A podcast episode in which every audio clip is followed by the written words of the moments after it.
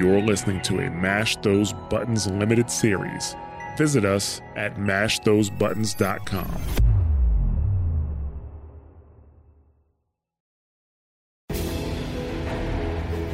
On this episode, we finish up Meridian side quests, meet Sun King Avad, and make a plan to recover Ersa.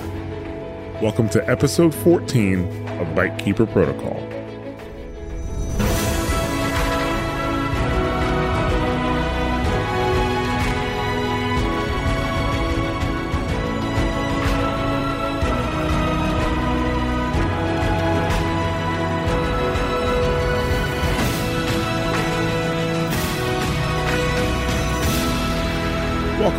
Lightkeeper Protocol, a podcast about our journey through Horizon Zero Dawn and Horizon Forbidden West.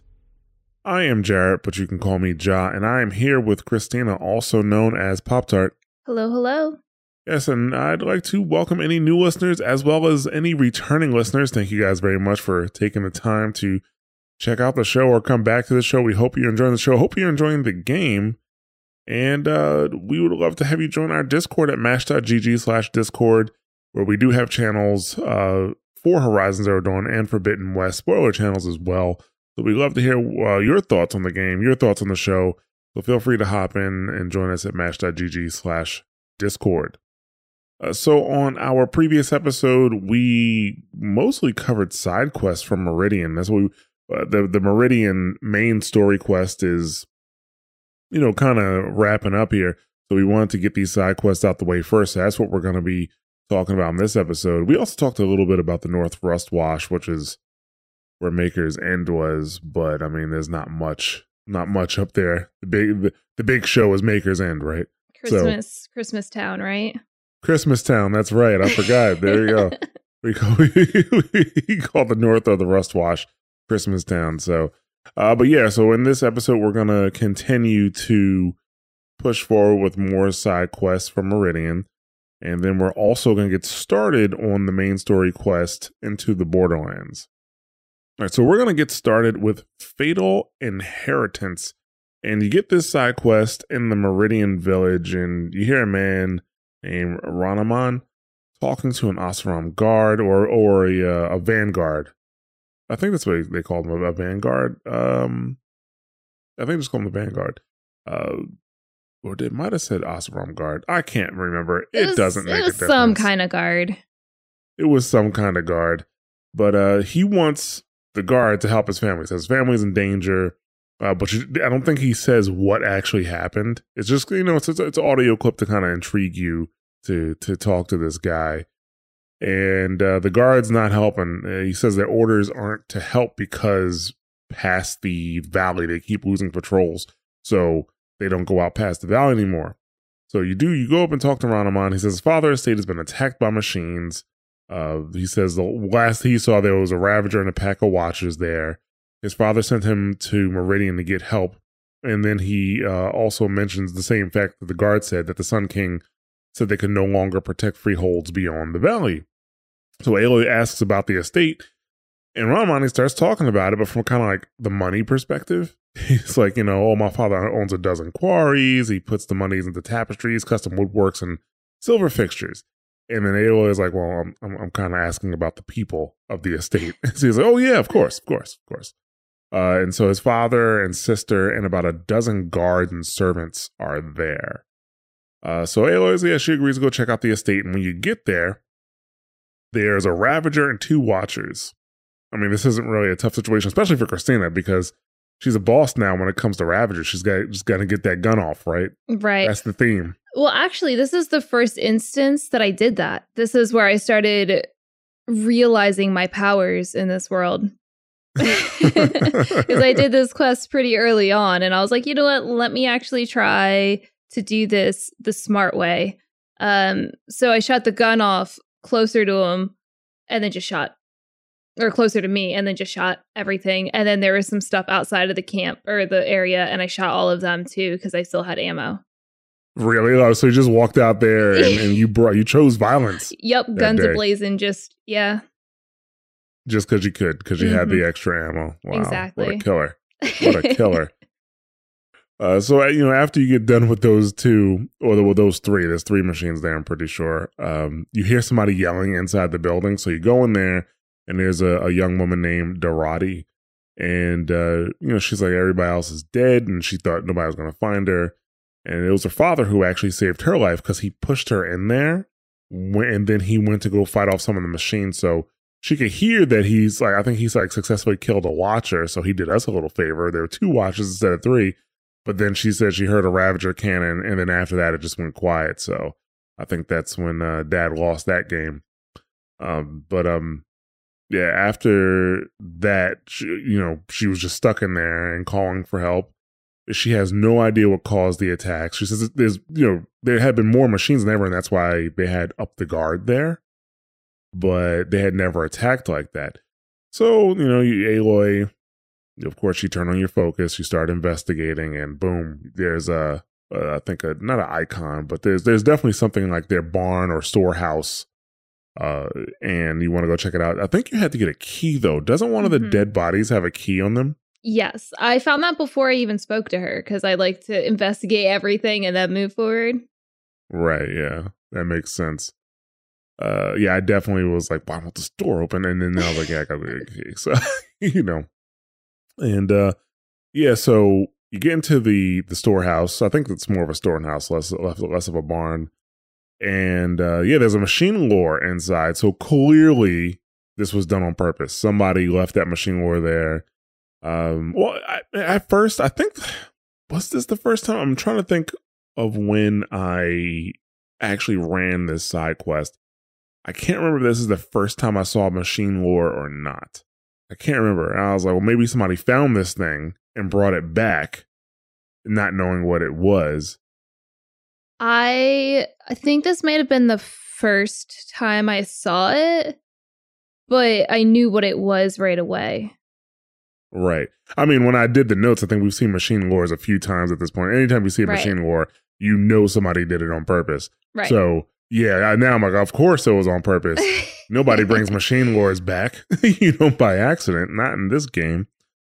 Uh, but yeah, so this machine lure is brought back, and Aloy talks to Dorati again, and you know, she's like, "Oh, who might have done this? Did your dad have any enemies?" And the first person she talks about is her brother, because apparently, uh, his dad, the, the father, had kicked him out of the estate because he was gambling, he was stealing, and he actually tried to, uh, his hand at extortion.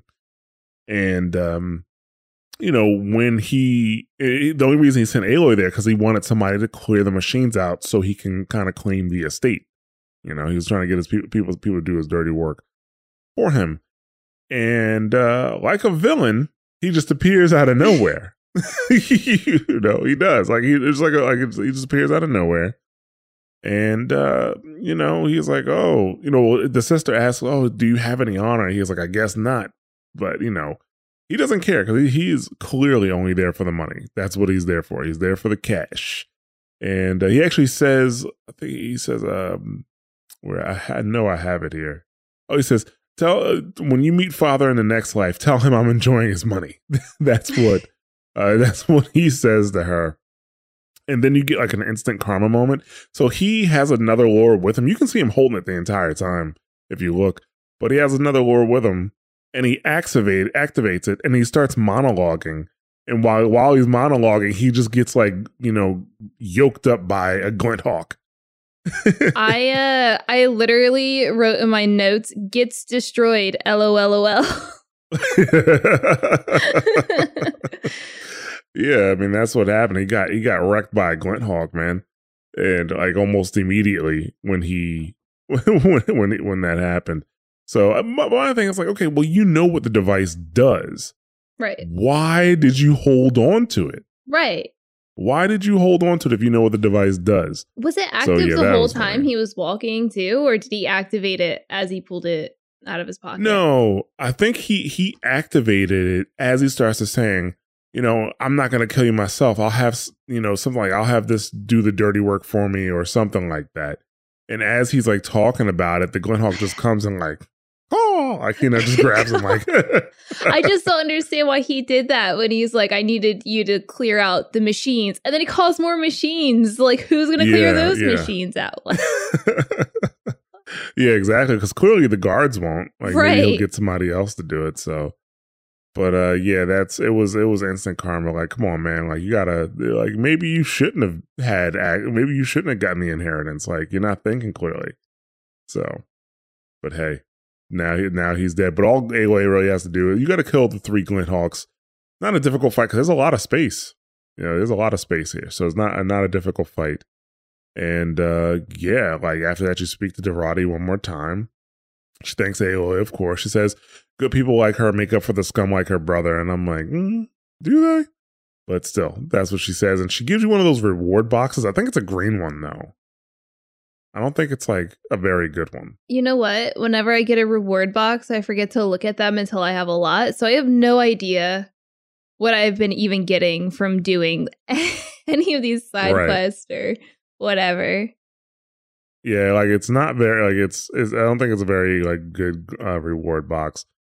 And uh, she also says that her father would want her to rebuild, but she doesn't think it's safe, so she's not going to rebuild there. But I'm, I, I hope you take those silver fixtures with you, those fine tapestries and that custom woodwork. Get some of that money out. She's- That's I mean, other than that, it's a waste. She's set for life. She just settled down anywhere. Exactly. Just somewhere not beyond the valley at this point. I would Right. imagine. But I mean, it got more dangerous out there, probably because of the lures and the brother trying to get, you know, machines to attack. Mm, Maybe, but they also were just having trouble past the valley in general True. with more machines and the derangement and stuff like that. But it seems that the guards had it underway because the machines aren't just the machines aren't looking for trouble, right? right. If you go into their area, they're going to attack you. That's what the derangement really is about.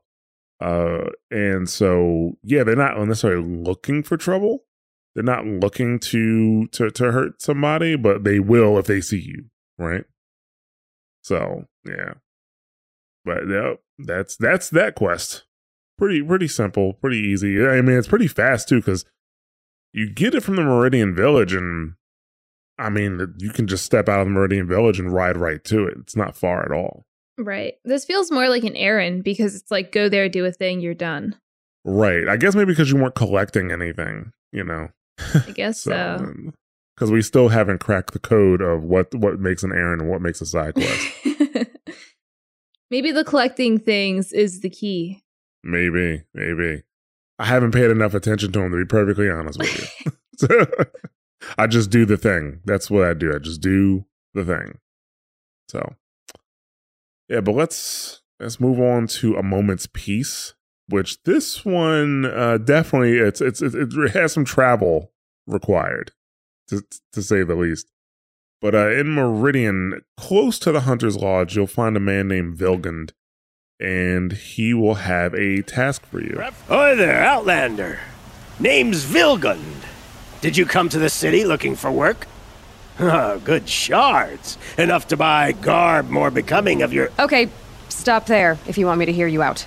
I, I only meant uh, a well molded woman such as you. Uh, I heard an interesting rumor about a Banuk camp. Tame machines, the rumor said. So I, uh, I hired men to investigate. To, just investigate, that's all. Uh, those Banuk are canny, too canny.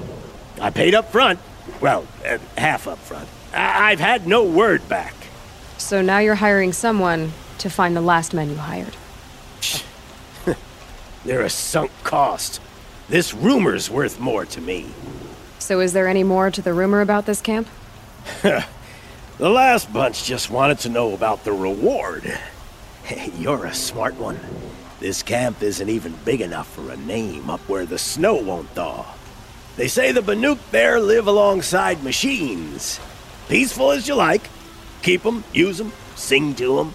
If it's true, if we learned how they do it, think how valuable that would be to all the tribes. When you say valuable, you mean they'd pay you for it. Girl, I'm not made of straw. What can you tell me about the Banuk? The Banuk women. Snow witches all. Cold eyes, cold. they choose to live up there in Ban Ur, in the ice. Trying to have a conversation, it's like chipping them out of the stuff. They prefer machines for company. That's why I'm putting my shards on this rumor. Then they might not want outsiders to know about this place. Ha! Their mystic act. No care for possessions, for luxuries. Pile of slag. Those people bargain harder than the winter frost. Are you some kind of merchant? You don't seem to have any wares. Hmm, more of an explorer. But you send other people to do your exploring. All right, more of an opportunist. Uh, girl. Uh, Nora girl. Huntress. We live in a world of opportunities. Risky opportunities. But why should risk stand in the way of a lucrative prospect for the likes of me? All right, I'm more of a gambler. If I did look into your rumor, You won't need to climb up the shoulders of the world for it. It's on the edge of Banuk land, beneath the anvil of the moon. And you look like you know your way around the savage east. Uh, um, the east. If it's true they walk among machines without fear in this camp, well, you can't miss that, can you? Payment on return. So he heard a rumor that a Banuk camp, uh, well, that the Banuk have a camp where they are living side by side with other machines. Doesn't know if it's true, but he wants to figure it out, you know. And if it is true, he wants to figure out what he can do to exploit whatever they're doing and sell it to other tribes. And uh, he sent another group, uh, but they never, he never heard back from them again. So, yeah, this is a interesting conversation because due throughout the entire conversation, he keeps interrupting himself because he keeps saying derogatory stuff. He's like, "Oh yeah, you look like you know the Savage East." you know, I wanted to, like, "Oh, mm, the East. you know I wanted to punch him in the face. Just because that's not that's not the only thing he was saying. He was talking about like her clothes, like oh, you should wear clothes that are more fitting for a woman of your nature. And I'm like, bro, do you want me to do Yeah. this or not? yeah, it was doing. I know later on. Like, actually, yeah. So, um, he. I know later on he asks about the Banuk. Well, Aloy can, you know, she can ask about the Banuk, and he starts off calling by. He starts off by calling the women snow witches. yeah, he says, he says they're snow witches. He he says trying to have a conversation with them is like chipping them out of the ice that they live in. So yeah, like he said a bunch of stuff. Uh, it is an interesting conversation. Like you know, he's like he, he's Carja enough where you know they they because the Carja you clearly think they're like high and mighty and above the other tribes they, they that they do. Uh, but I guess maybe he didn't really he didn't agree with like the Sun King and the sacrifices and stuff like that. So he's a better Carja than the ones in the, in, the, in Shadow.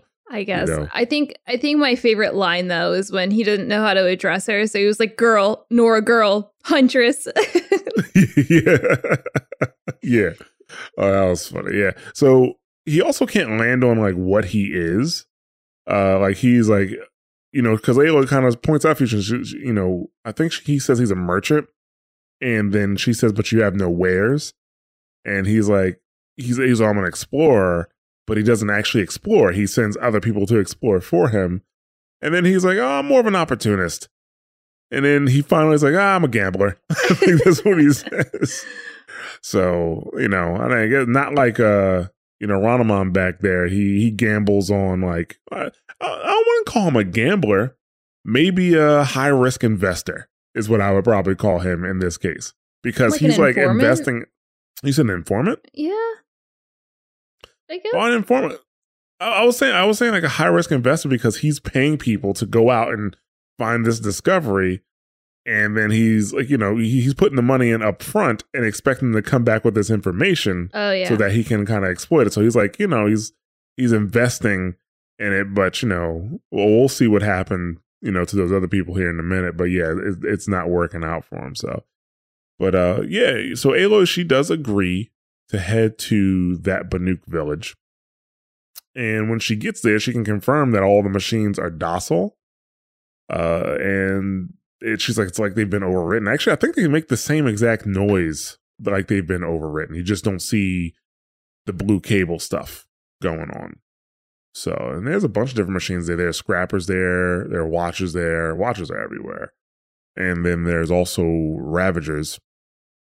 And, uh, you know, it took me forever to find the guy who I was supposed to talk to. Tikuk. There's a guy named Tikuk you could talk to, but it took me forever. He's actually kind of in the the front of the camp, and I don't know. I, I walked right past him. I didn't talk to him at all. Oh yeah, okay. That could also happen because uh, yeah. So there, if you turn your focus on, Aloy will see a signal, and you could just follow the signal up. So there is an option not to talk to Tikuk. Yeah, that's what I didn't even realize.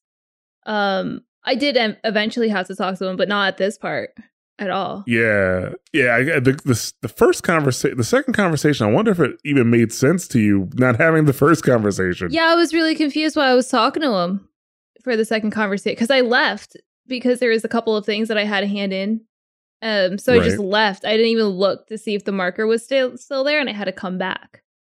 Right. Yeah. So Tikuk, he, uh, yeah, he's like kind of there in the front. So there's a, a, a, a oh wow, I was gonna say a snap maw or a snap jaw, but it's not. It's it's a thunder jaw that's kind of tied down and sitting there, but it's it's dead. It, whatever happened to it, uh, maybe it ran out of blaze. I don't know, but it is uh, it is it is not active. And he was near it, but he was actually attending, like tending to a watcher or something like that. So his, yeah, actually, when you go up there, his back is to you. He just kind of looks like an NPC that's doing something. Well, the reason I actually didn't talk to him is because I didn't go into the front of the camp. I did a weird thing on the other side because I was exploring. Because there is a Banuk Uh-huh. figure, and I didn't want to walk all the way around to get to that side of the map. So I'm like, I wonder if I can just kind of hop and see if I can get over this hill. And I did, and I got the Banuk figure. And then when I went down, I was like halfway in the camp or something already. So I just completely dodged him. Oh wow. Okay, yeah. Well, I missed him because I didn't. I just didn't realize who he was. You just broke the game and you know just just just jumped around it. So, but uh, yeah. So you can speak to him. Greetings, Nora. I am Tikuk. Shaman, I've never seen anything like this. The blue light is strong here. My people traveled far from the heights of Ban-Ur to experience it for themselves. The blue light. The light of the machine spirits. It is all around us. It settles upon us. This is how it used to be before they grew angry. I I know about the derangement, but I didn't think the machines were ever this calm. What is it about this place? We don't really know. We sing and we listen to the machine songs. Tikuk, have any other Outlanders come through here recently? Some Oseram, yes. They were convinced the machines were malfunctioning. As if machines were mere devices in need of repair. Well, that is how the Oseram see the world, is it not? They ate with us. Then, when they were satisfied there was nothing they could explain, they left with the Northern Light. The machines sing to you? to each other. You are a hunter. You must have heard their communions and hymns, their calls and cries. We're not meant to understand, but we shamans try to interpret. What is the song that angered them so, that turned them upon us? What song soothes them? Does it thrum in the air here, just outside of hearing? How can we heal the machine world? Do you mind if I look around more, Tikuk? Speak, trade, listen. You are welcome. No harm will come to you here. Yeah, and so uh I mean ultimately he's not really sure why the machines are so calm, but he is all about it, right? He's like, oh, the, the the blue light is strong here. The light of the machine spirits is strong here. That's what the blue light is. It's the light of the machine spirits. And now I'm not even talking to the audience right now. I'm talking to Christina because she didn't have this conversation. no idea. okay. And um I think that he thinks that the machine spirits are getting influenced by the spirits of past machines because he said that the machines weren't always, you know, violent. you know, they weren't always angry. And so I think that's what he thinks is happening is that the machines are being influenced by the spirits of past machines. So he, he did talk about the other adventurers that Vilgun sent. And uh, he said they were Oseram and they thought the machines were broken and they left when they couldn't find anything. And he says, I mean, no, it makes sense for Oseram because that's how they view the world because they think the world is a machine and it's up to the Oseram to, to tend to that machine. So, um, yeah, I mean, uh, you, depending on which ruins the Oseram find, they might actually think they, they found the world machine. So, but uh, yeah, so when it comes to Banuk, because this is, I think maybe our, and this is not our only interaction with the Banuk. We've had an interaction with like a Banuk here, Banuk there, um, but this is our uh, up until this point in the DLC. You interact with the Banuk a ton, but in the main game, this is where we get our, I guess, our, our the most information on the Banuk, and you know, it, it seems like the Banuk want to under understand the machines better, not as machines, but as beings. It almost seems he, he talks about the machine songs, and they can't understand it, but they try to interpret them and try to find out what makes them calm, what makes them angry, try to figure out why they turned on humans, and you know, stuff like that.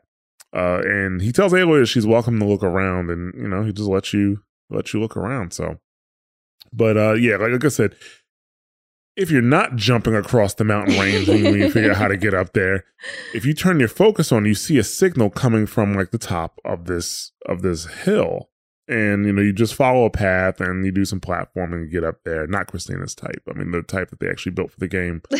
and when you get there, you find some Oseram tied up, and when you untie them, they tell you what's going on. And apparently, the Oseram never left. Like they had snuck up to the mountain and found the source of what was calming the machines. And it's some type of ancient device that he's uh, one of the Oseram said it looks like it fell out of the sky. And they wanted to stop the others from trying to move it. And I guess when they decide when they did that, the others were like, well, no, we're just gonna tie you up so we can do what we need to do. Uh, but now they want you to stop the others from from taking it to Pitchcliff for auction and uh, the device is in a pretty bad shape. And if it breaks, the Banuk will be massacred. That's what they were worried about. But not all of them, clearly. Not the ones that were stronger. I'll put it like that because if they were the stronger ones, they probably wouldn't end up tied up. You know, I don't think that's how that works. But uh, so anyway, she said, told them to get out of here. That they had done enough damage. And I'm kind of like, I don't know. That's kind of unfair. Like they were just sent to do a job they these two guys in particular they saw what was going on and they're like no we should leave it alone the other guy's like no we're gonna take it and then they got tied up that you crew turned on them i was like oh, that's a little unfair of you yeah they didn't really do anything they did their job you're right yeah they did their job and then when they saw what they were about to do was harmful to the banuk they were gonna back off right so yeah Aloy, i don't know i'm not on your side in this one get a little righteous for my taste here Okay, a little self righteous. But um, you go to confront the other Oseram, and she wants to take a look at the device, but like one of the guys is claiming it's his. Uh, there's one that's clearly in charge, and um, even then, like the the other guy that's with him, while he's talking, is like, "Dude, I don't have a I don't have a good feeling about this." And then he says, "You could take it yourself," and he leaves. But he's like, well, how much is it worth to you? Even if it's scrap, it's still worth money. So how much is it worth to you? And Aloy says, it's worth more to me than you are, you know, which I was like, okay, I'll take that one.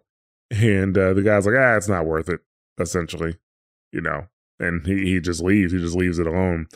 But at that point, it might have been too late because Aloy, she investigates the device. At this point, it's clearly, it's like not working anymore. Uh, but you know you do get to investigate it and it's some type of processor that you know the game gets kind of nondescript it just says a processor for advanced design it experienced some type of catastrophic uh, malfunction it uh, contains some corrupted code and i guess the code corruption happened about 20 years ago because it says 20 approximately 20 years ago and since then it's been sending this signal out signal to where who knows but it's been sending a uh, a, a signal out, and uh, that's what calm the machines. The problem, though, is that um, not should say the problem, but they never explain why it calms the machines. Yeah. So this is because the machines started getting more hostile like 20 ish years ago. So it's convenient, not convenient, but this is like around the same time, right? So that can't be a coincidence. So now I'm like, what the heck is this? And did are these all around the world and then they all corrupted 20 years ago, but this one just took 20 years to like finally, I don't know, die? well, yeah, I mean, obviously there there's a a, a thread here, right? Uh, like that the machine started about 20 approximately 20 years ago the machine started getting more angry or more deranged. 20 years ago this happened. Uh Aloy's 18 years old, you know. So like there's a there's a there's a there's a string here that you will I, will say I think you will you're to get a decent amount of information about it before the end of this game. I will say that. They do definitely leave some questions very open that I hope they they answer in Forbidden West, but we're not we're not there yet. So we'll get there. But no, you're you're on the right path. Uh, but yeah, so like I said, the device clearly isn't working at this point. Uh, Aloy she heads back to the village, and even before you get down there, um, you know the you can see the machines are attacking. I do wonder what happened to those Glint Hawks because when you came up, there were these three Glint Hawks sitting there, and they were just chilling. Mm-hmm. After you go back, the Glint Hawks are missing, which I assume they were attacking the village, but you don't see them. So maybe they but, got uh, shot yes. down first. Maybe, maybe that's that is feasible. I didn't see it though. Didn't I, didn't see it. Didn't happen. so, uh, yeah, but the the Banuk are fighting the machines, and the hunters seem ready for it. There's a lot of them too. Like you can see the little like white figures like above their heads. There's a bunch of the hunters, and the one of the hunters says, I think they say something like the hunt is back. Like it seems mm-hmm. like they're pretty excited about the uh you know being able to to you know mess up these machines again. They were getting a little bored but after all the machines are are down you can talk to Tikuk again. Nora did you know this change would come upon us? Not exactly. Although i know there is a lot changing in our world. This time it was outsiders. Those Oseram thought. The Oseram do not think. They will never understand the balance between us between man and machine. Now the blue light has gone, and we are left with many songs, but more for mourning than gratitude. So what now? Will you go back to your homeland? When we teach the young to walk on shifting ice, we say, the secret is taking one step, then the next. Perhaps one day we will understand the machine's mysteries. I hope so. Good luck, Tikuk. So I mean, he's clearly disappointed at this point, you know, because he what is he asked Aloy, "Did you know this was going to happen?" She's like, eh, "Not really, but you know, things are changing."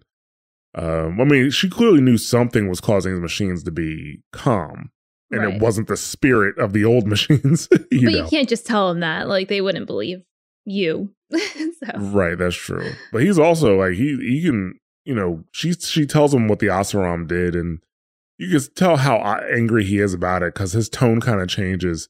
Uh, okay, because she was gonna say the Oseram thought, and he's like, they don't think, you know. So he's pretty, he was pretty upset about the Oseram and uh what they did. But you know, she asked if he's gonna go back to Ban-Ur, and he gave her like a non-answer, in my opinion. She's like, "Well, the secret to walking on shifting ice is to take one step and then take another." It's like, okay, you're gonna take it one step at a time like one step to Ban-Ur or like one step to like at a time to rebuild? Like what? Yeah like what's going on? So but yeah that that kind of ends well it doesn't end the quest but that ends uh, you know their little village there where they had, were working in harmony with the machine so a little sad for them. Like i said he was he was he was so happy. He was so happy that the machines were like you know calm and you know, maybe he thought that, like, you know, observing these machine songs, as he put it, would help him to figure out how to make the other machines, you know, not angry anymore. Well, I didn't get to see him as happy, so. Yeah. But in my opinion, Vilgrind, it would have been better if Vilgrind came there himself and found it because the Oseram wanted to just grab it at Pitchcliff Uh, grab it, take it to Pitchcliff, and then like auction it off. They just want to remove it from there and auction it off. Vilgrind, and I'm gonna give him a little credit here. He may have tried to figure out how does it work? What does it do? You know, can I replicate it? Because what he wants is to kind of sell that technology to other or sell that ability to other tribes, you know? Like he probably would have like been a bit more careful than the Oseram. They just want to grab it and go. You know, like he, and you heard what he said, like he he didn't even care if it was scrap. Like by the time they got there, he said scrap is still worth something. So taking the Oseram, you know, the Oseram, uh, like I said, I, I don't think the Oseram were the best to, to, to, to take it there. No. So, uh, but yeah, when you go back to Meridian, you can talk to Vilgrind again. Outlander, are you looking for. Wait. I know your face. You came back. Uh, how did we fare? Expensively. That's what I was afraid of. The tame machines. It's hard to explain, but there was a kind of signal that calmed them. Your men got greedy, so it's gone now. Gambling's a shoddy job, girl. I should have been a weapons dealer. That's steady work. Here, take it. The half I'd owed those hammer-handed chunks. Half? I finished the job. And what was it you said? Enough to buy a more becoming garb? What do you want? Carja silks? Ah, hoisted on my own purse strings. I did think it was funny because at first he doesn't even recognize her. Yeah, because he starts to give her the, the same pitch all over again. And I mean, I was thinking like, like, how many times has he pitched this to people? Like, or how many people have accepted this? How many people are on their way to that Banuk village right now? you know. I don't think many. Uh, I don't think he's gotten many hits. If he's still one asking people to, he was probably asking people long before we got there. Like these people that were there were there for a while, so one group accepted and then we accepted. So, so he doesn't really have good odds here. I think. Maybe. I mean, but he definitely could have got somebody. Well, especially with how long it took for me to get over there. Yeah. he could have gotten somebody else to, to to hop on. I was, oh yeah, I'll go check it out. The Banuk aren't that bad. So, yeah, I mean, the Banuk aren't like the Nora. Like, I don't think the Carja are afraid of the Banuk like they are the Nora because I don't know if they call the Banuk savages at all. They might. They probably do, but I haven't heard them refer to the Banuk as savages, whereas they refer to the Nora as savages. There was one glyph. I think it comes a little later on when we talk about Bright Market. There is a is a glyph there at one at like an innkeeper, and he's reading about the Nora, and it's talking about how they they do their feminine rites in the moonlight and they eat tree bark and stuff like that. like it is, like, it- it's like they have this really they've painted this picture of the Nora as being like like you know savage, savage. Like even like um the the the Banuk figure collector in Meridian, you know, just kind of all she did was kind of comment on how their society is equal as long as you can get the job done or you can you can be strong and stuff like that. So it's interesting. But the Banuk, they do have their own problems, trust me. I mean, other than that, they wouldn't be great, you know, hosts for the DLC, I'll tell you that much. True. Uh, but yeah, so she gives him the deets on what happened. Signal's gone, and he's a bit, he's a little like you know not happy about it because you know he's he lost shards on it. He's like, ah, I should have been a, I think a, a weaponsmith or something like that. He said that's steady work, but he offers Aloy the half that the Oseram were supposed to get, not the full amount. And she's like, no, like, no, you got to give me the full amount. And then she actually comments on what he said about her getting like proper garb or dress or something like that A more becoming And- garb. a more yeah more becoming garb and uh then yeah he uh gives her the full amount so. And if you talk to him again after the fact he'll say i i he says i remember your face. I remember everybody that i lose shards to. So. Yeah like i said he he says he's a gambler. He's more of an investor to me. But i guess investing sometimes is just gambling right?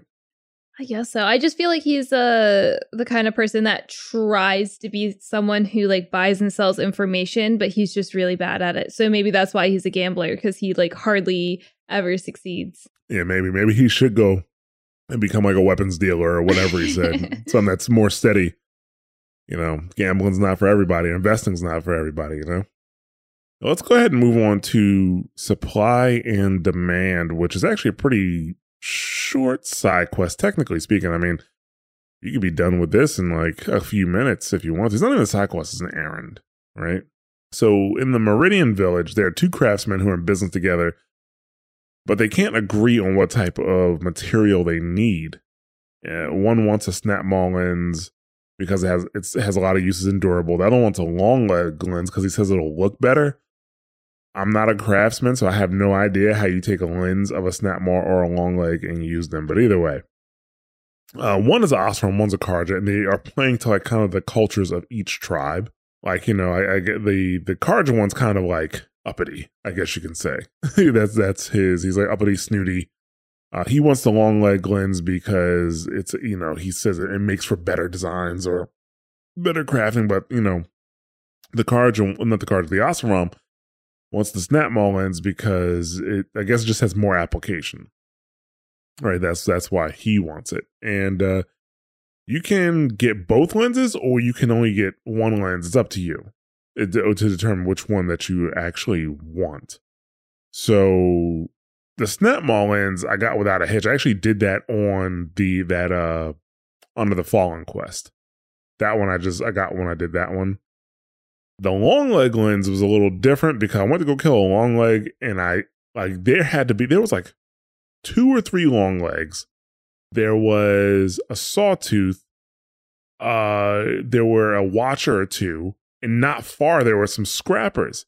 So I alerted, like I, I messed up, and I alerted the long legs, which alerted the other long legs, which alerted the the sawtooth, then the watches, we I ran a little bit too far as I'm fighting them, Oh. and then the scrappers got involved. So I basically had this massive brawl of machines like kind of coming after me. But so that one could have went a bit smoother, but I actually ended up returning both lenses. And at first, the Carja, sorry, the the the Carja craftsman, he only wanted to buy the long leg lens, but the Oseram craftsman was like, "Look, we're gonna get both lenses because the snapmaw lens will cover the loss we take on the on the long leg lens." And they start arguing back and forth. And the Carja craftsman's like, he doesn't think the Oseram car- craftsman has any imagination uh, because he can't see the value of a long leg lens.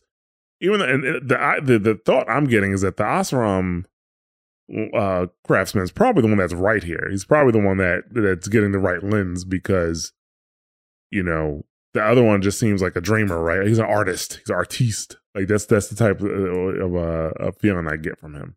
Yeah. Well, I sided with the uh the Oseram because I had a snap lens and I didn't know you could hand him both. So I just, I just handed it over. Um and he was excited. He was like, "Oh, what a beauty!" And the Carja was like, "You only know that word when you're bringing them home from the tavern." Uh, and the, and the Oseram responds with, uh, "Your objects won't pay our uh, dues because artists are always poor or something like that." So right, yeah. yeah, and then they just keep arguing as you walk away. Oh yeah, yeah, yeah. It's a terrible partnership, but I guess it works with them in some way. Yeah, but that's like basically like, it just makes more sense for me. Like if he's like if he's saying it has this much more application, then yeah, it's gonna be worth more. But like it feels like the the the Carja craftsman wants the long leg lens, and either he's gonna make something with it or try to sell somebody like another like you know artist on. Oh no, you'd want to use this long leg lens that I have because then you can do all these different you know artistic things with it. It just makes things that everything look so much better. I almost feel like the Carja would know what would sell better because they would be selling it there, but also he yeah, he kind of just seemed like it was pretty and I don't know. It, people up top might want to buy something that's pretty to put in their house. I don't think they're just going to buy a like a, a, a, raw long leg lens though and just slap it on the wall, right? Like they, it needs to be in something. I, if I knew the application and how it was applied, this would be so much easier of a conversation. Yeah, We don't know. true. Yeah. So, but yeah, like I said, that, that that's a really fast one. Like you, that's another one where you just kind of grab it and you get it somewhere along the way. You know, even though I did have to, I don't, I can't recall any quests that make you go kill a long legs, like make you get supplies from a long legs. I don't think so. I like at that point I didn't really run into too many. So that's why I didn't have a lens. I probably killed like, I don't know, 5 or 6. Right, yeah. The only time I know you actually have to run into him and kill him, like one is in that early quest by that cauldron. Right. The one where that where that guy waits just long enough to say he's sorry and he dies after he gets shot by the uh, stalker. right. and then uh also that um called no cauldron, sorry, a corrupted zone right before you go into Daytower. So I know you have to fight them there, but most of the time you're just kind of running into them like oh, you also do have to fight them in a cauldron too. There's that there's that area. So but I almost feel like it's especially at this part of the game, fighting snapmaws is more frequent. It's fight more maws accessible. Yeah. Yeah, so Yeah. that makes sense. But either way, but yeah, it wasn't my favorite, uh, but it's easy enough. So get it off the uh, get off the books fast. But yeah, so now we're gonna move into the main quest, the main story quest, which is into the Borderlands. And for this, you have to go back to Meridian and actually head into the palace. Uh, so once Aloy gets back to Meridian, uh, you know she when and, and heads toward the palace, she actually is greeted by someone named the Blameless Marad. Greetings, Aloy. I am known as Blameless Marad. Please come with me.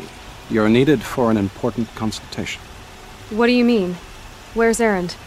He's inside, attending the Sun King, where we should be without further delay. Follow me, please. And so um Aloy, she expected to see Erend, but you know, Marad was there instead. Erend is currently with the Sun King, and apparently so should they. So Marad wants to kind of hurry things up and you know make a you know make their way to the Sun King. But uh there's a line of people when you're walking into the palace. You don't get to see much of the palace. I wish you got to see more of the palace. You know, in 2017, this was more impressive. I will Right. admit it was more impressive in 2017, but as I'm looking at it now, I was like, you don't get to see much of this place. Um, but yeah, you, you, there are a line of people who are on their way to to to see Avad or to at least talk to Avad because um they want to ask him for favors. That's what Marad says. Marad's like, yeah, they're here to ask the Sun King for favors. Um, he doesn't go too deep into it because like he doesn't say what they're really looking for, but he says it's just it's just politics. So, uh, you know, at, with uh, you know, I was gonna say as Aloy, but of course you're the entire game you're playing as Aloy anyway. But um, as Aloy is walking past them, uh, she can hear people talking, and they're like, "Oh, first the Oseram gets special treatment, and now Outland- Outlanders from the Savage East." You know, they use that word a lot, that term a lot. Um, so they're they're kind of upset, and Marad's just kind of like, "I ignore him." You know, nobles. He, I think, um, yeah, see, I think the exact thing he says is that nobles are like children who whine when they don't get dessert. So that sounds like nobles. So, but uh, yeah. So Marad takes Aloy to meet Erend and the Sun King. Aloy of the Nora. She who sees the unseen. Welcome. It would seem you have done me a great service. Erend, tell her what you found. I I checked Ersa's tomb. You were right, Aloy. The body is missing a scar below her right knee. I gave it to Ersa when we were kids, fighting over a toy sword. If the body is not Ersa's, then we must assume she is still alive. And I will not abandon her. We only know she was taken, not who took her. I can help with that. Ersa has an enemy among the Oseram. A warlord named Dervahl. Impossible. Every clan in the claim has been hunting for him since the liberation. He has to be dead by now. No other Oseram had the motive and ingenuity to lure Ersa into this trap. I expect to find him lurking somewhere near the border. I've already sent an agent to investigate. He'll be waiting for word from us at the marketplace in Pitchcliff. I can't move troops to the border without provoking the Oseram. But I could send a few vanguardsmen. And perhaps an exceptionally gifted Nora as well. Erend, Marad, let me discuss it with her privately. I hate to impose further after all you've done, but this is a matter of great importance to me. It sounds like Ersa means a lot to you. Without her Oseram vanguard, I would not have been able to liberate Meridian and end my father's brutal reign. Since then, it has been difficult to maintain peace between our tribes. But Ersa has a way of making her people see reason. So you see, I need her back at my side. And quickly. Who is Dervahl exactly? To understand Dervahl, you must first understand my father. He truly thought of himself as a sun god. His mind was broken. He believed that blood sacrifice would solve, well, everything. So he raided the other tribes for victims, especially the Oseram. Dervahl fought back.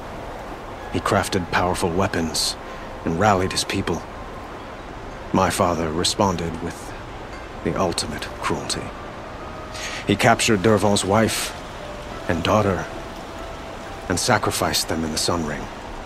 So, why would Dervahl go to so much trouble to kidnap Ersa? He felt she betrayed him. She fought by his side until she realized he planned to raise Meridian and butcher its people. Then she came to me. Together, we stopped him and liberated the city from my father. Dervahl has spent every moment since trying to get revenge. Mostly on the other Oseram who fought with us. He made so many powerful enemies. I thought we'd seen the last of him. I was wrong. The killers who attacked the Nora. I've discovered that they're a faction of Shadow Carja called the Eclipse. They're digging up ancient weapons, machines that corrupt and control other machines. They want to use them to strike Meridian. What you're saying echoes reports I've received from Marad, a Shadow Carja splinter group. Corrupted machines across the land. When will this attack come, do you know? I'm not exactly sure. Then we will do what we can to prepare. But in the meantime, Ersa is my highest priority. Yeah, so Avad, he, you know, begins by thanking Aloy uh, because she was correct. Ersa is alive. And also on top of that, without her, they would have had no idea that Ersa could possibly be alive. And I guess Erend, he went to go back and check the body, and she's missing a scar on her knee that he gave her when they were young. So that's how they know it's not Ersa's body. I wonder if they asked, well, then who is it? it's like, you know, I don't think anybody has said They don't care. yeah, no- it's not Ersa. asking. That's the important part. Yeah, it's like, who was it? Not Ersa. you know, and the conversation ends there. Uh, but um, Avad he wants to recover Ersa, but they still really don't know who has her. But then Marad suddenly he interjects. He's like, "Ah, I think the the the the culprit is uh, a warlord named Dervahl." And Erend doesn't think that's the case because he's like, "That guy's got to be dead by now," because every Oseram clan has been hunting for him since the liberation. The Oseram actually had sentenced him to death because he started attacking Oseram clans because they allied, uh, or uh, I don't want to say allied, but at least uh, made peace with the Kar- Carja post liberation. He didn't like that, so he actually, you know, started attacking his own people. Uh, but Marad says he's the only one who had the motive or ingenuity to capture her, and so he thinks he's near the border. Uh, when that's actually where Pitchcliff is, but he's near the border and sent an agent to investigate. So um, Avad, he can't really take his army or take like a bunch of troops and move them to the border without provoking the Oseram. And but he can send some vanguardsmen um, to you know to that location since they're also Oseram. So it, it's a, it's a better uh, visual, I would say. um, he also wants Aloy to go, and of course she agrees because we want to play more game. You know, Duh. so it's I a main story quest. I thought this wasn't her war, though. Yeah, exactly. yeah. yeah, she's she's invested now though, so but um Avad he asks to speak to Aloy privately. And you know, you can ask a bunch of questions. You can ask about Avad and Ersa. And he's like, Yeah, I wouldn't have been able to liberate Meridian without her. And she also helps keep the peace between the Carja and the Oseram. Uh, and she does that like he he talks about it later, but he does she does that because she kind of says, you know, it's not going to be like it was before, right? Where the Carja felt like they were superior, like, like they're going to move in a fashion that's mutually beneficial for everybody. That's what she she essentially tells him. You know, Aloy asks about Dervahl, and you know she'll you know he Avad you know at least knows who he is. I mean, I guess he had to know who he is because he did go to the Oseram for help when he was uh, running from his dad. So he says Dervahl made weapons for the Oseram and was able to rally them during the Red Raids. And Jiran knew that, and actually, in retaliation, he captured Dervahl's wife and child and put them in the Sun Ring. And uh, yeah, this this clearly like this is the clearly the, driving factor behind Dervahl hating the Carja so much. You know, he wants revenge. And uh, wanted to capture Ersa. At least this is what he thinks that Dervahl wanted to capture Ersa because he felt that she betrayed him. Ersa and Erend used to work with Dervahl, and um, when they found out that Dervahl wanted to not not just you know take down Jiran, he wanted to actually raise Meridian or almost probably destroy Meridian and kill any Carja. You know, everybody. He wanted to come in here and slaughter the entire I don't even know what you call it, settlement of Meridian. The town? I don't know. I, I would call it more of a settlement. so, but he wanted to kill them all. And then that's when Ersa and Erend, or maybe it just happened like around the same time that Ersa and Erend, uh, that oh, that Avad came around and you know they sided with uh, and Ersa and Erend joined his fight. So, so essentially, Dervahl felt like he had been robbed of his revenge, you know, and you know, and he had been trying to get back at her and any other Oseram that actually helped fight, uh, for that actually fought with Avad. So yeah, it's not just her; it's anybody uh, that that did it, but her mostly because he hurt, she hurt his feelings. So you can ask about the eclipse and you know, Aloy tells about like basically what she knows that the you know the Eclipse are using corrupted machines. They're building an army. Uh, they're going to take back. They're going to try to take back Meridian, and apparently Avad has heard this too. Marad told him the same thing, and he asks if she knows when the attack is going to happen, and she doesn't. And he's like, "Well, let me know if you find out anything else. For now, let's just focus on getting getting Ersa back." So, uh, you can ask some additional questions too, uh, more more so about the palace and about Avad she Aloy does get snarky about the palace. It's like, mm-hmm. oh, you can mm-hmm. almost see the little people on the mesa. And I'm like, yo, it's not his fault that he was born into like royalty. Like, geez, like, like lay off a little bit. Uh, you know, but actually, Avad says he doesn't approve of the palace either. Uh, but change doesn't happen that fast. It's like, well, she doesn't actually believe that change will happen at all while men live in palaces. And Avad says, Well, it can if people like you help me. But I'm like, There's no shame in that. Like, you know, you're born into royalty. Okay. It's what you do with it. you know? Use your power for good. Yeah. I mean, it's not, he probably has a better attitude than a bunch of the nobles that are coming to see him, you know? Oh, he absolutely does. Yeah. He definitely has a better attitude than his dad. I'll tell you that much. you know, so you know, it's a it's a it's a start um, she does ask how the Oseram could be both friend and foe. And, um, you know, he, he once again talks about how he couldn't have taken Meridian without the Oseram. But after the fact, a bunch of them settled in uh, Meridian after the liberation. And some of their leaders back in the homeland or the claim are jealous of their success since then. He says some of the Carja nobles are as well. So uh, you take that and you mix it with the fact that you know Jiran was raiding the Oseram for years. It it makes the situation kind of volatile between them and the the Oseram. But one, you know, Ersa is the one who keeps the peace there and helps out. So and you can also ask about the Shadow Carja, but he doesn't tell us anything we don't already know at this point, right? Right. Because he does. I think he is the first person to say exactly that they are remnants of his father's old army and that they are they got pushed in the sunfall. He, I think he's the first person to really say that in dialogue directly.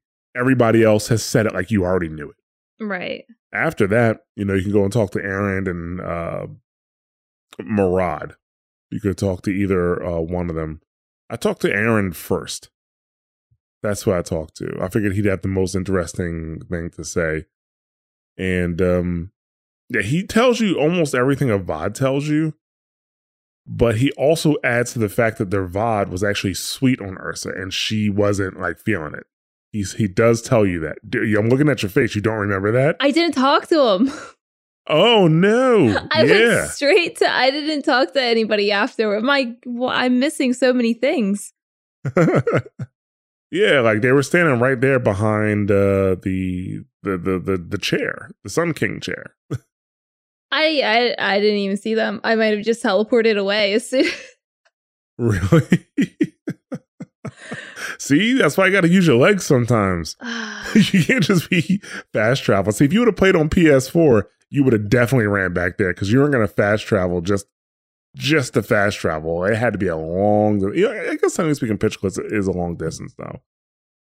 Well, Yeah. if you haven't been in that part of the map yet, you wouldn't have had any any uh fast travel points. So I, feel don't know, like I but- was far enough for some reason out there where it was far enough that I could travel. Like it wasn't right outside of the city. It was further past the quarry gotcha. that I was okay. able to teleport. So, man, I might not have Yeah. fast traveled, but I might not have even seen them there. Like sometimes my mind just goes tunnel vision. Right. Yeah. No, I, I can see that.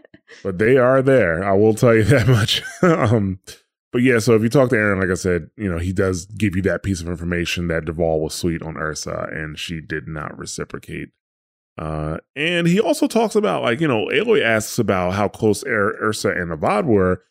And he does mention that there were rumors that Ersa and Avad had hooked up, but he doesn't believe it. He thinks Avad is too skinny for her. So, yeah, it probably happened. He's just being the brother, like, ah, that's Right. not her type. You know? So, but yeah, those are the two things that Erend really adds to the conversation. And when it comes to Marad, man, he's so annoying to talk to. Like his answers are so dodgy. Like you, you ask him what he does for the Sun King, and it was something to the effect of whatever needs to be done. Like you know, that was that was that. Uh, you ask why it's called blameless Marad, and he says it depends on who's doing the blaming and what is to be blamed for. Like that's not the answer, dude. Like, you know, come on, man, give me something here. So yeah, that, he's he's this type of person. Um, you can insinuate that he's a spy, and he doesn't deny it either. He's just like, oh, he's like, oh, there are lots of voices in the Sundom, and I'm just a good good listener. Like, please, a straight answer. But that's why he's so good at his job. I'm assuming. Uh, you can ask him about his previous relationship with the Sun King, because actually, I think Aloy says something like that. Says something like, "Well, you served the previous Sun King," and he says, "I served him to his enemies." But nothing I could be blamed for or proven or something like that. I was gonna say his answers are probably all dodgy because he's blameless, so he can't commit it to anything, so he can't be blamed for anything. Oh yeah, he's not in any relationships. Like you know, like there's no way, there's no way you could deal with that. So, um, he you can ask about like what to expect at the Oseram border, and he tells you that most of the Oseram want nothing to do with Dervahl. Like I said, you know, I said earlier, he's wanted by all the tribes or all the clans in in the Oseram and the claim. And but he does say that Dervahl does have a following, and mostly those who fought with him and or fought in the Red Raids.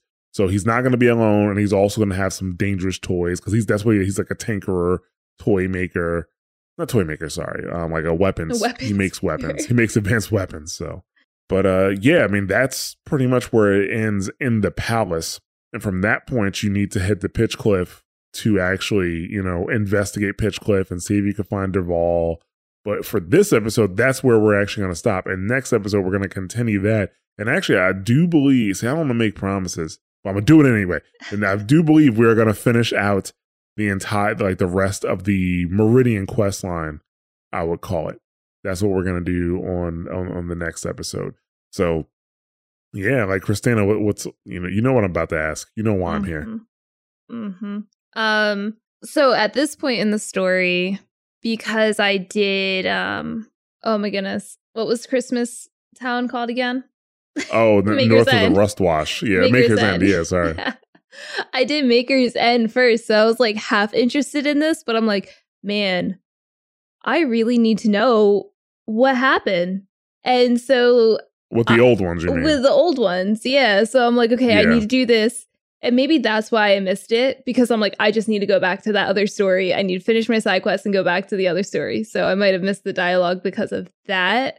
Um, but I think at this point, it was kind of like I don't want to say low. It was like very stagnant because I was working on side quests and working on this quest when I wanted to do other things. But right. Yeah. um, yeah, I don't know. I don't have too many comments because I was just like running around in Meridian for like 20 hours.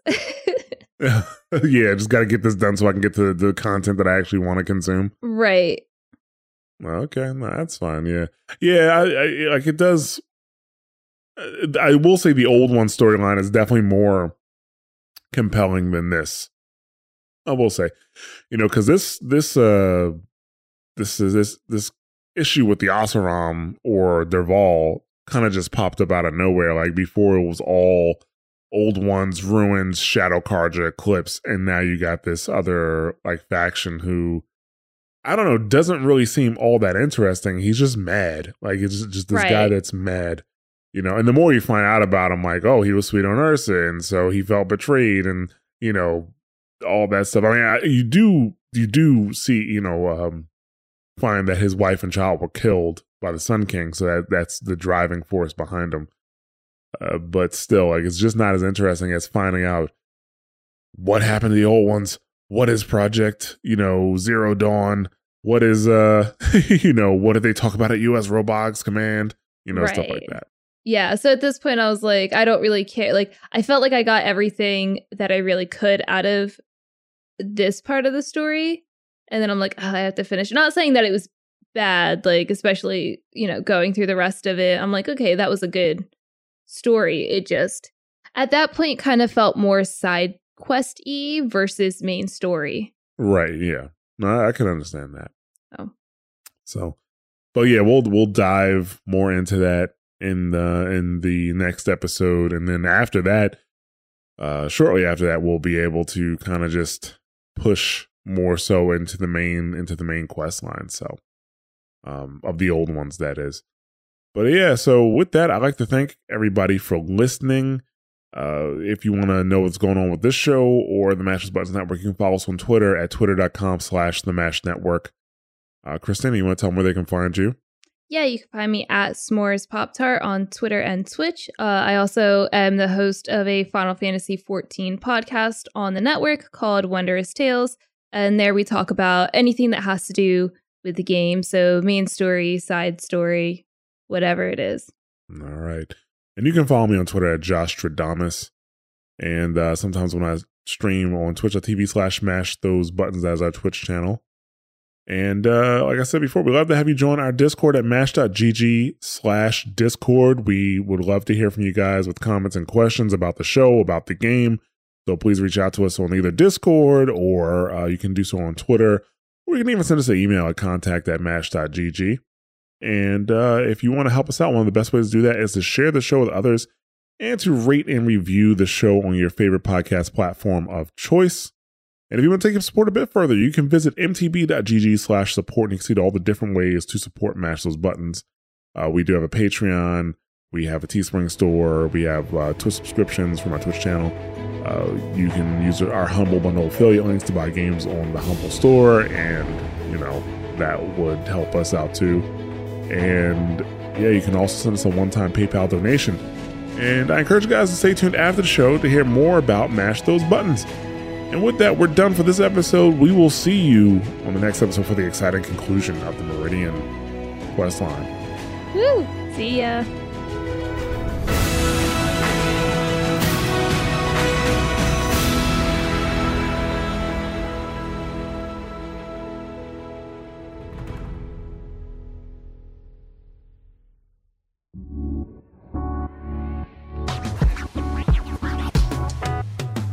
Thanks for listening to a Mash Those Buttons production. If you enjoyed the show, you should check out mashthosebuttons.com and see if any of our other shows might interest you. All of our shows are available on your podcast platform of choice like Apple Podcasts, Google Podcasts, Spotify, and more.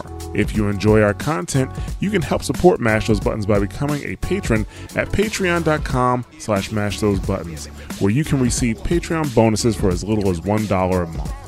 You can connect with Mash Those Buttons at twitter.com slash the Mash Network, facebook.com slash mash those buttons, or join our Discord at mash.gg slash discord.